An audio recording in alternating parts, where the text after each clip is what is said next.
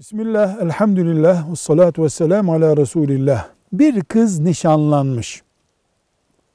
A kişisiyle mesela. B kişisi bir başka kişi.